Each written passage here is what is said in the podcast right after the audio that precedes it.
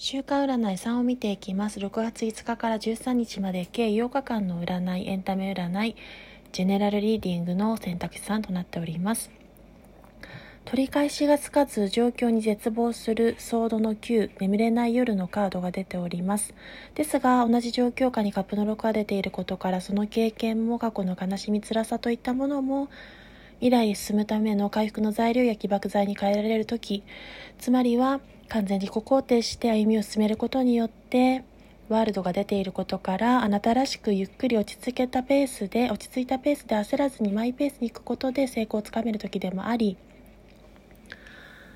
共にジャッジメントが出ていることから使命や定めに目覚めて覚醒することでご自身の覚悟が決まりそこにチャンスが舞い込むことでチャンスをつかみご自身が自身の殻から脱皮を図れる時というところが出ております。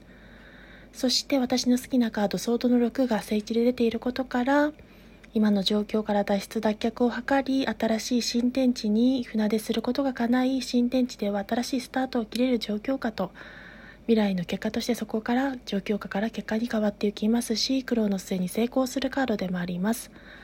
そして共に出ているコインの10が示すのは物質界の成功の頂点ですので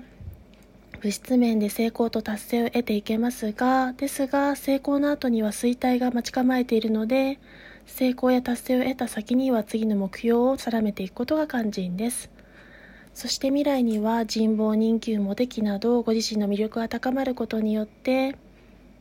ご自身の正しい言動で注目や脚光を周りから浴びていくことになります。